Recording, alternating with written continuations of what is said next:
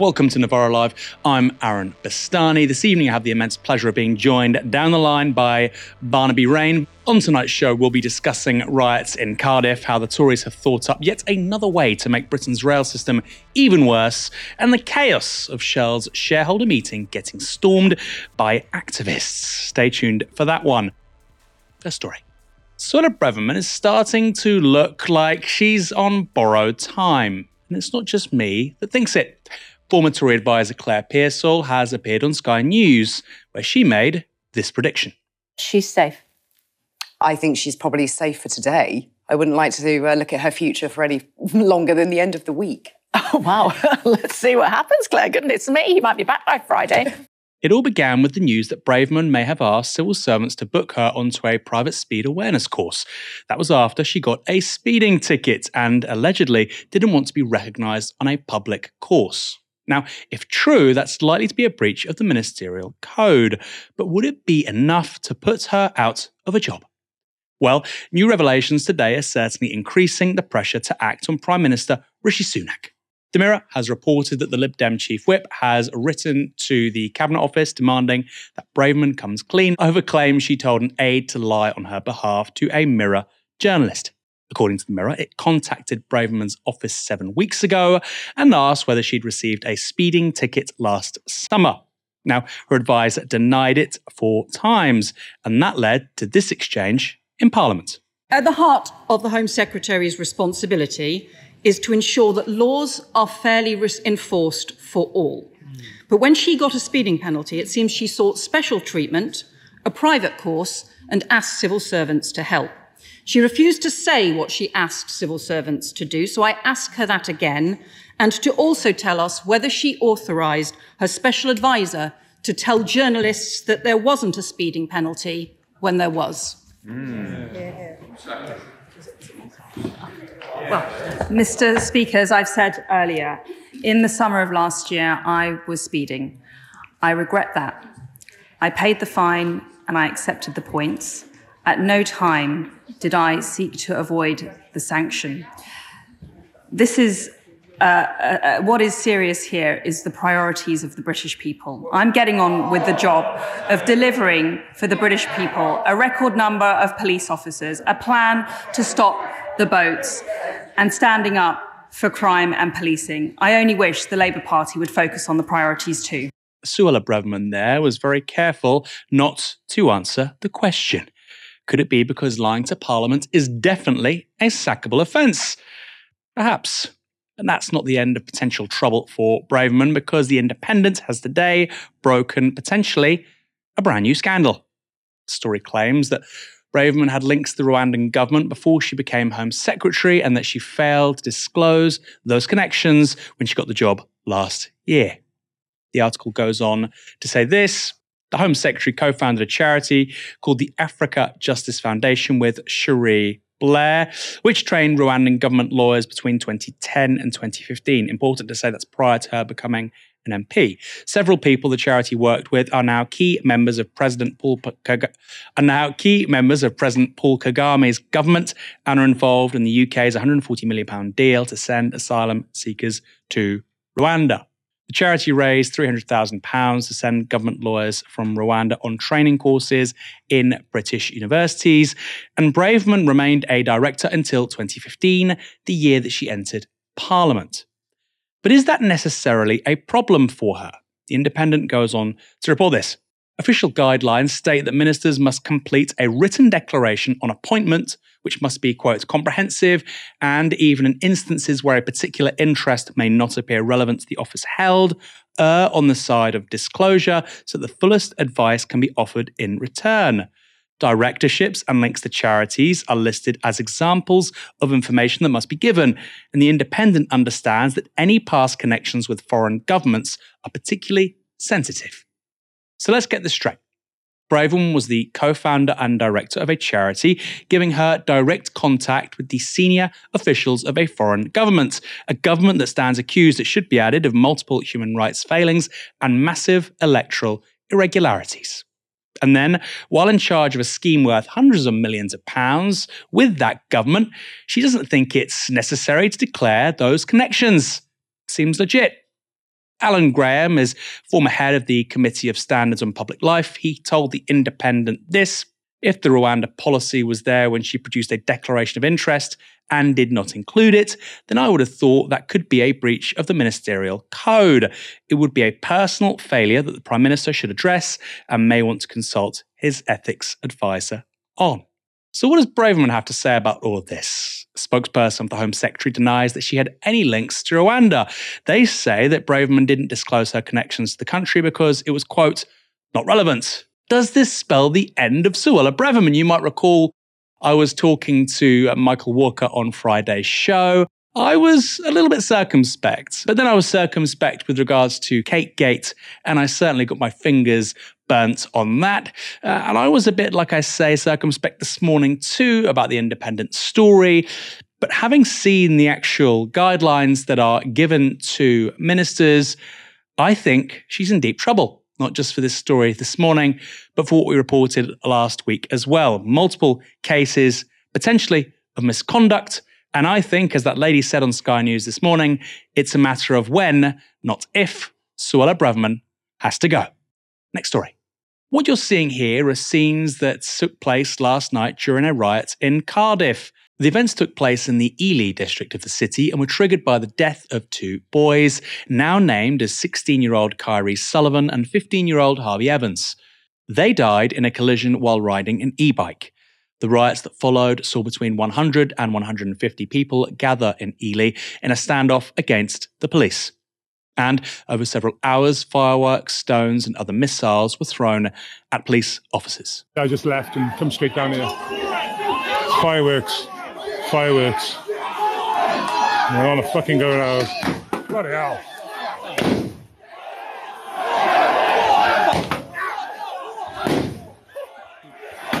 Mate, I'm in fucking Iraq here, you cunt. Any more? Where the fuck are the fireworks from?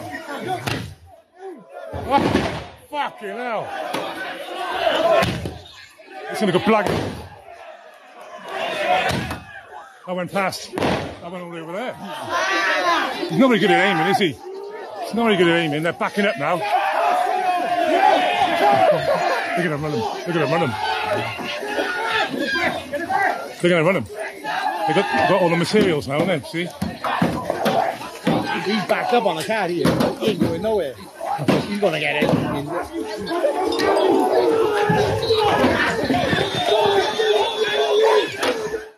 serious scenes there in South Wales. One member of the public was also attacked by rioters after he was accused of being an undercover police officer. And there were also scenes like this as several cars were set alight, and across the entire evening, 11 police officers were injured. Multiple arrests have now been made. And immediately after the collision that killed the boys, it was rumored in the community that they were being chased by the police when it happened, that there was a causal relationship between a police chase and their tragic deaths. That was denied by South Wales Police and Crime Commissioner Alun Michaels, and that denial was broadcast uncritically by several media outlets, like this headline from ITV News. False rumours of police chase in teenager deaths sparked Cardiff riots, says police boss. But now, today, new CCTV footage that was released just before we went live suggests the community was right all along. It was recorded just moments before the crash, and as you can see, the boys speed past on their e bike with a police van in hot pursuit. Jenny Sampson was godmother to Harvey, one of the boys who's died, as well as the person who identified the bodies of the dead boys. Her testimony to Sky News also suggests the police were behaving badly. Basically, we were all at the scene, and the police just was having none of it. They wouldn't let the mum, the dads, come up and see their own kids laying on the floor. Um, they were under stress. They would just keep kept saying that we'll let you know in a minute. We'll let you know. We're still waiting ourselves. Wouldn't even let them do nothing. It was disgusting how they treated them. Whatever the cause of the riot, after midnight and several hours into the event, the mother of Kyrees posted this on social media. My son is still laying on the floor due to this riot. I'm sat at home heartbroken. There are two families broken right now. I just want to see my son and I can't because of this riot that has happened. Please, I beg you all to stop and let my son be moved to hospital so I can see him. We need to see our sons. Just awful. So, why was this community dismissed when they implicated the police in the deaths of the boys? In my view, and it's just a personal one, that is the default of many police forces and the media on exactly this kind of stuff. Ely is a fairly impoverished area. As you can see from this BBC graph, 59.1% of children residents there are eligible for free school meals. That means it has the highest eligibility for free school meals in Wales. It also has the seventh highest proportion of disabled or long term sick residents. 28% of children live with families on relatively low incomes, and 10% of those of working age and able to work are unemployed. It's not the first time there have been riots in Ely. In 1991, also a period of economic instability, and during the warm summer, another riot rocked the neighbourhood.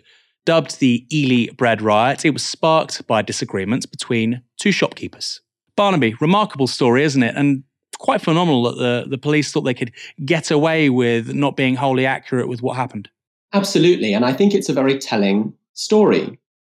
Local kids heard that two kids had been killed, and rumors started spreading that the police had been involved. The police replied by stating that that was not right. They said that they weren't involved and that these were false rumors. What then happened is that the British media reported that these were false rumours. So if you tuned into ITV's this morning, for instance, this morning, you would have seen confidently declared by two confident anchors that there were false rumours from local people that the police were involved in the chase. It's only because we've got CCTV that we know that, in fact, at some point, the police were involved in the chase. They, they were following, a police car was seen following very fast uh, a, a bike. And so, though we don't now know the full facts, and it's important to say that, things that were being said in the community were dismissed by the police and dismissed by the media. Next story Britain is back. Kind of. That's because the International Monetary Fund has changed its gloomy forecast for the country's economic growth. While it projected a recession of 0.3% for this year, as recently as last month, it is now predicting growth of 0.4%. After that, the IMF now expects GDP growth of 1% in 2024 and 2% in both 2025 and 2026. It's always 2% a few years from now, isn't it? The Chancellor, Jeremy Hunt, was pleased. He tweeted this thread my take on today's IMF news conference a major upgrade to our forecasted economic growth of 0.7 points. IMF credits our action to restore financial stability. He means, really, after his uh, predecessor, Nadhim Zahawi and um, Liz Truss, of course, they confirm our long term growth prospects are now stronger than in Germany, France, and Italy. There are some challenges, including the jobs market, which is still feeling the long term effects from the pandemic. But the IMF praises our massive free childcare policy and other budget measures to upskill our domestic workforce, workforce and get more Brits back into work. Business investment is another challenge, but the IMF welcomes my quote full expensing policy in the budget. I love all this bragging. It's kind of very Trumpian. This is a 27 billion pound business tax cut, meaning the UK has the joint most generous capital allowance in the OECD. They say will have a positive effect on growth. The IMF now joins the OBR, the Office for Budget Responsibility, and the Bank of England in forecasting the UK will avoid recession. This is a decisive vote of confidence in the UK's economic management. We now need to keep a tight focus on our plan to halve inflation, grow the economy, and reduce debts.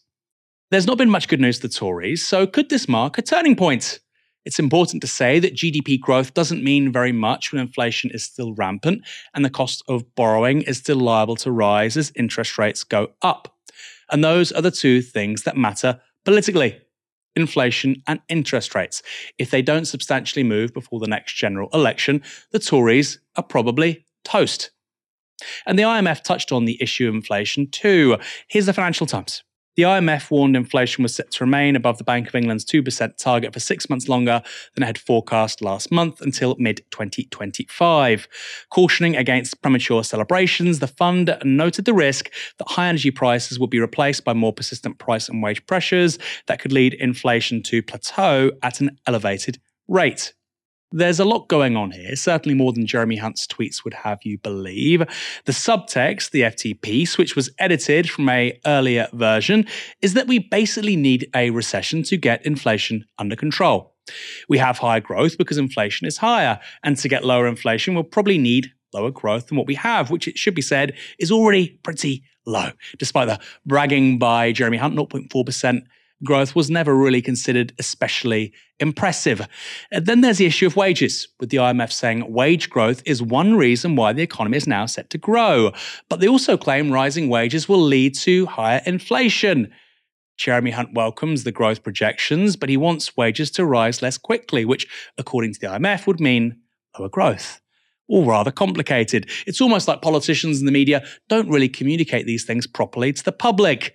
And while the economy is set to expand by 0.4% this year, according to the IMF anyway, initial estimates regarding net immigration point to at least 600,000 new people. So the economy expands by 0.4%, but the UK's population grows by 0.9%.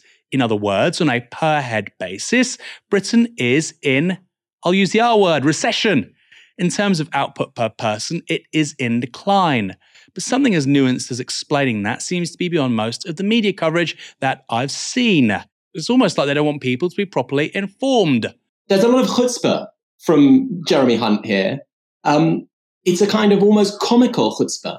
He's celebrating Britain being upgraded back from truly disastrous forecasts. Why was Britain on those disastrous forecasts? Why was Britain doing so much worse than its European neighbours and competitors?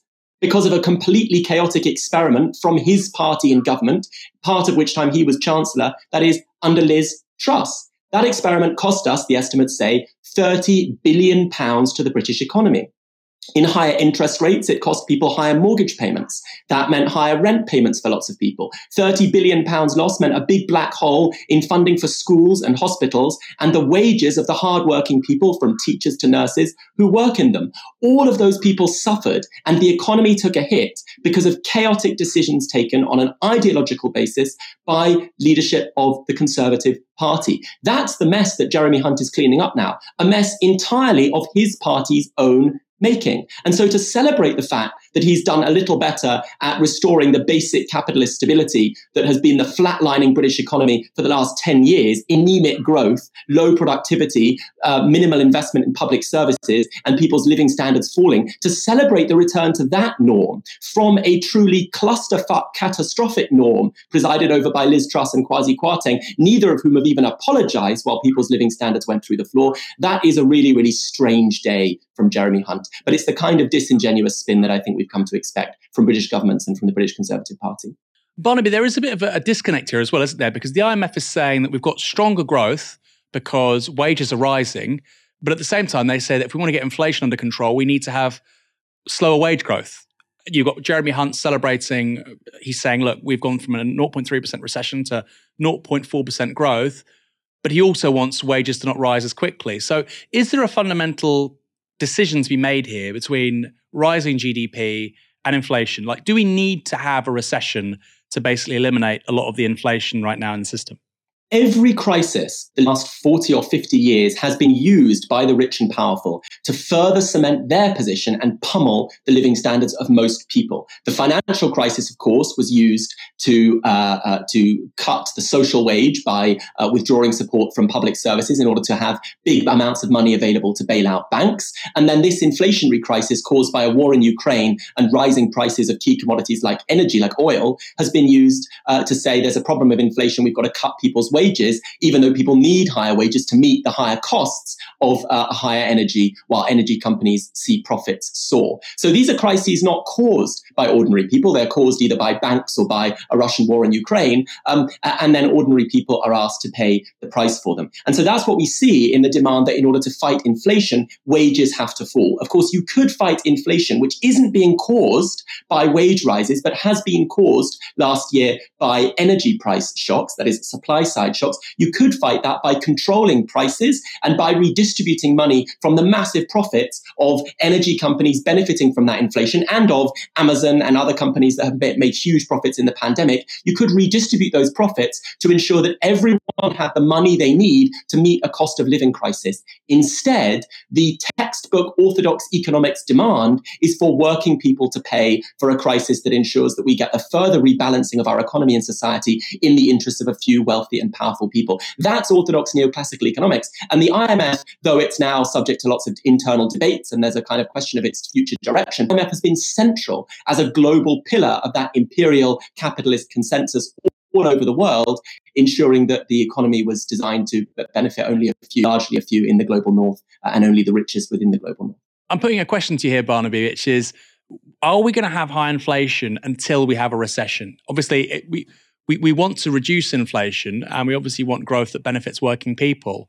But like I say, the subtext here, which nobody's willing to say, by the way, the FT wrote an earlier edition of that article, which they then edited. The IMF doesn't say it explicitly, but fundamentally, if you believe the points that they're making, take those points to their logical conclusion, you need wage repression and you need a recession in order to get inflation down to around 2 or 3%. That's basically what has to happen, isn't it? There is a political choice about how you fight inflation. So you can fight inflation by cutting the purchasing power of millions and millions of people by holding wages back.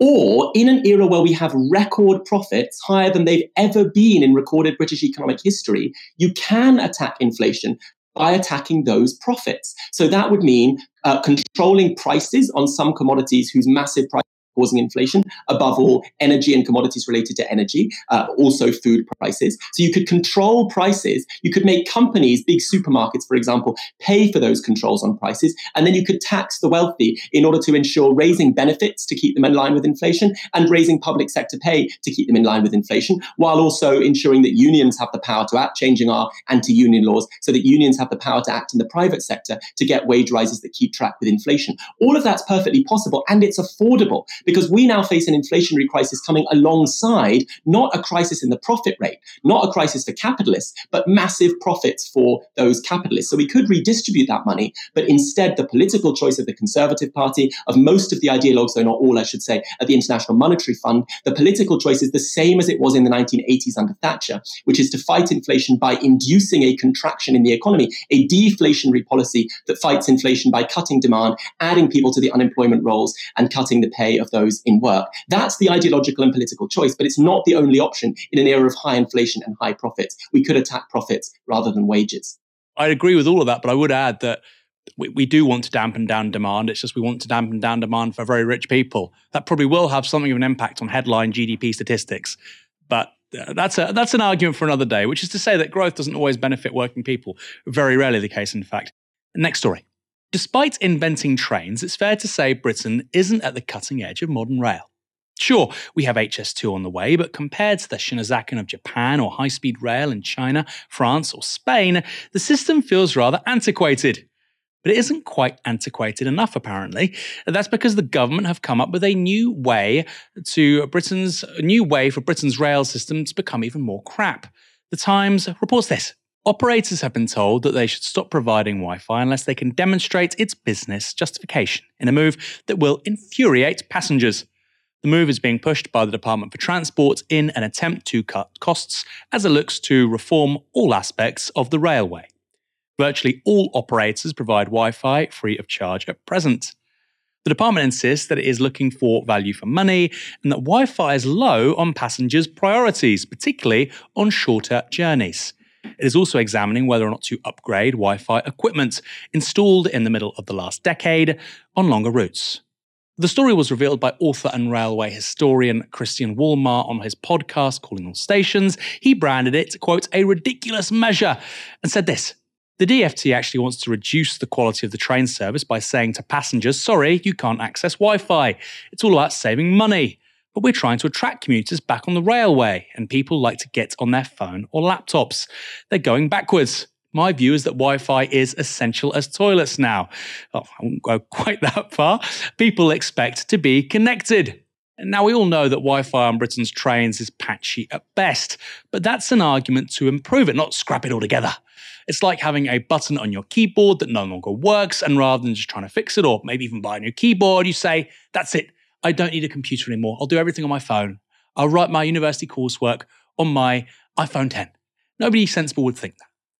But right now, the core advantage of rail over air for longer journeys or rail over cars for shorter ones is the fact that you can work while on the train. But that isn't something that the government seems to care about. And given Rishi Sunak personally prefers travelling by helicopter, you can begin to understand why. It's almost like the government are pathologically committed to reducing Britain's productivity. How do we address the productivity puzzle? I know. Let's remove Wi Fi from trains packed with commuting workers. And while we're at it, why don't we remove the seats too? Just stand up for a few hours or sit on the floor. Meanwhile, in France, trains offer free Wi Fi as they travel as fast as 300 kilometers per hour. And today, they've announced a world first. Here is Clement Beaune, basically France's Minister for Transport, on Twitter earlier today. This morning, the ban on airlines and the event an alternative of less than two and a half hours by train becomes a reality. This is a major signal and a world first. We continue. It is a world first, important to say. So, France is banning planes because its rail network is so good, while here in Britain, we're making it harder than ever before to work while on a train. It is very telling that the British state's growth model does not involve a serious, sustainable plan to invest in industries that means that uh, we can upskill the workforce, increase productivity, um, and, and generate sustained growth.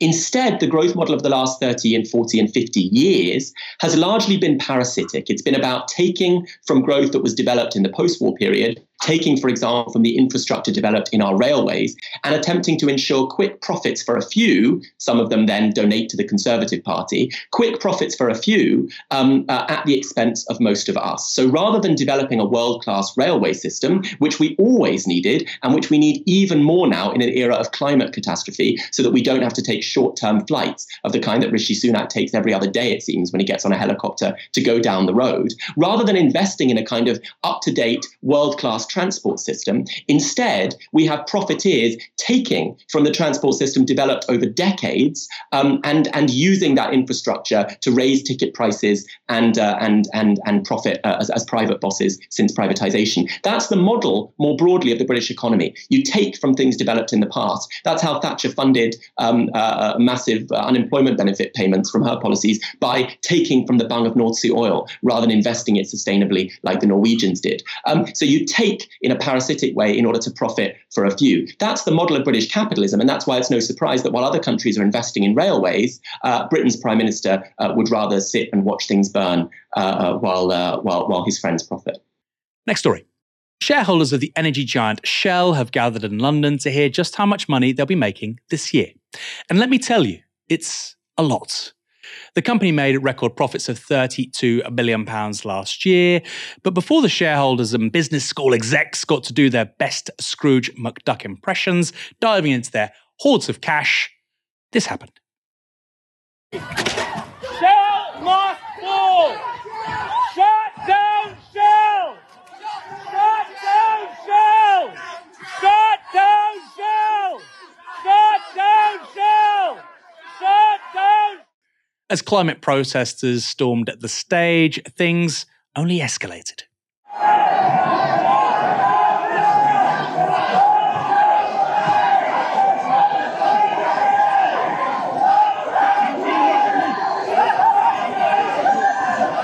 Bedlam.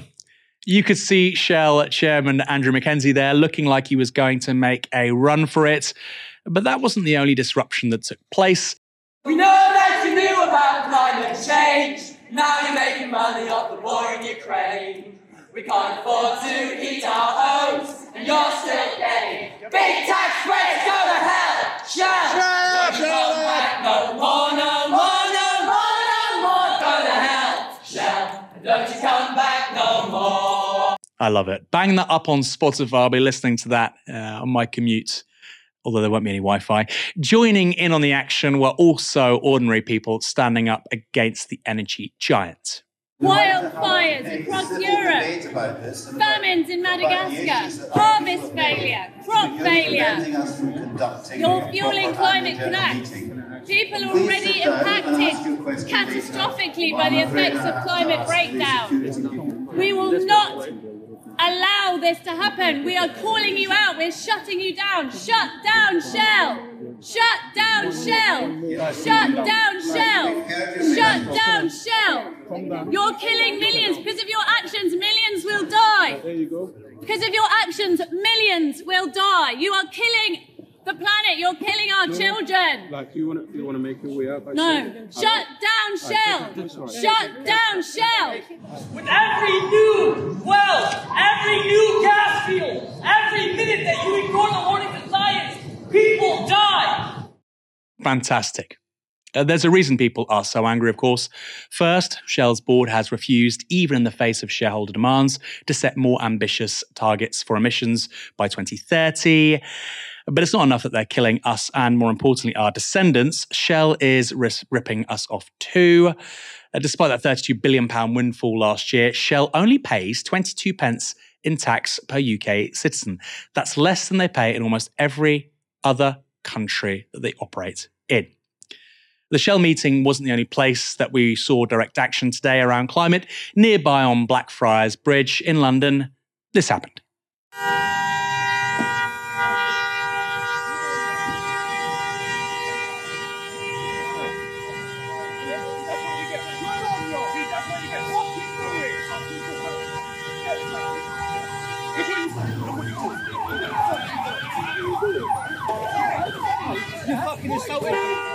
For 6 1 active will get you that. Get off the! Get off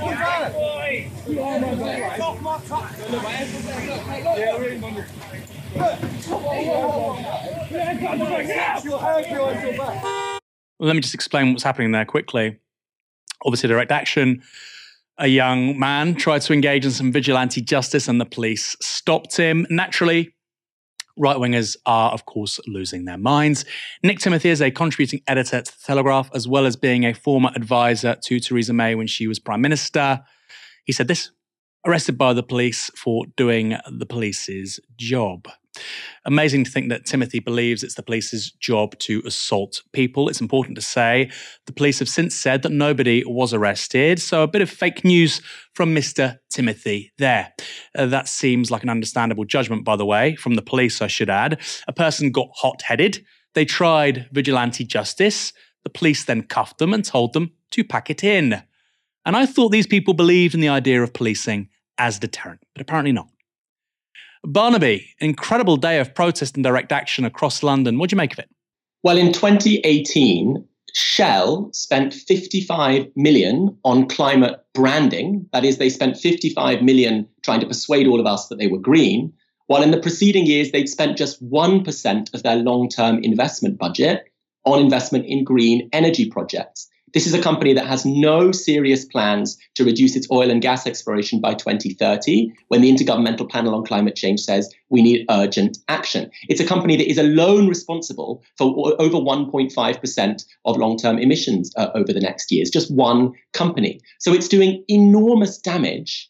And it's got no interest in really mitigating that damage. It's only interested in greenwashing, in propaganda uh, that tells us all how much they care about climate change with nice posters uh, while destroying the planet. And of course, we have a government in Britain, a former Prime Minister Liz Truss used to work for Shell. Uh, we have a government that is so entangled uh, with oil and gas uh, uh, donations uh, that they continue to license new projects uh, while the planet is destroyed. So you literally have a situation where people's pockets are being lined, where people's bank accounts are going ka-ching, while other people drown, while other people face drought, while other people face increasingly uninhabitable conditions. That is, millions of people will have to move over the coming years because the parts of the world they live in will cease to be inhabitable for human beings. And why are we doing all that? It's not to fight a war. It's not because we desperately need to make the world uninhabitable. It's just to line the pockets of a few oil and gas executives. That's what's at stake in the fight against Shell. So isn't it so telling that the right wants to make heroes of people who march into the street to beat up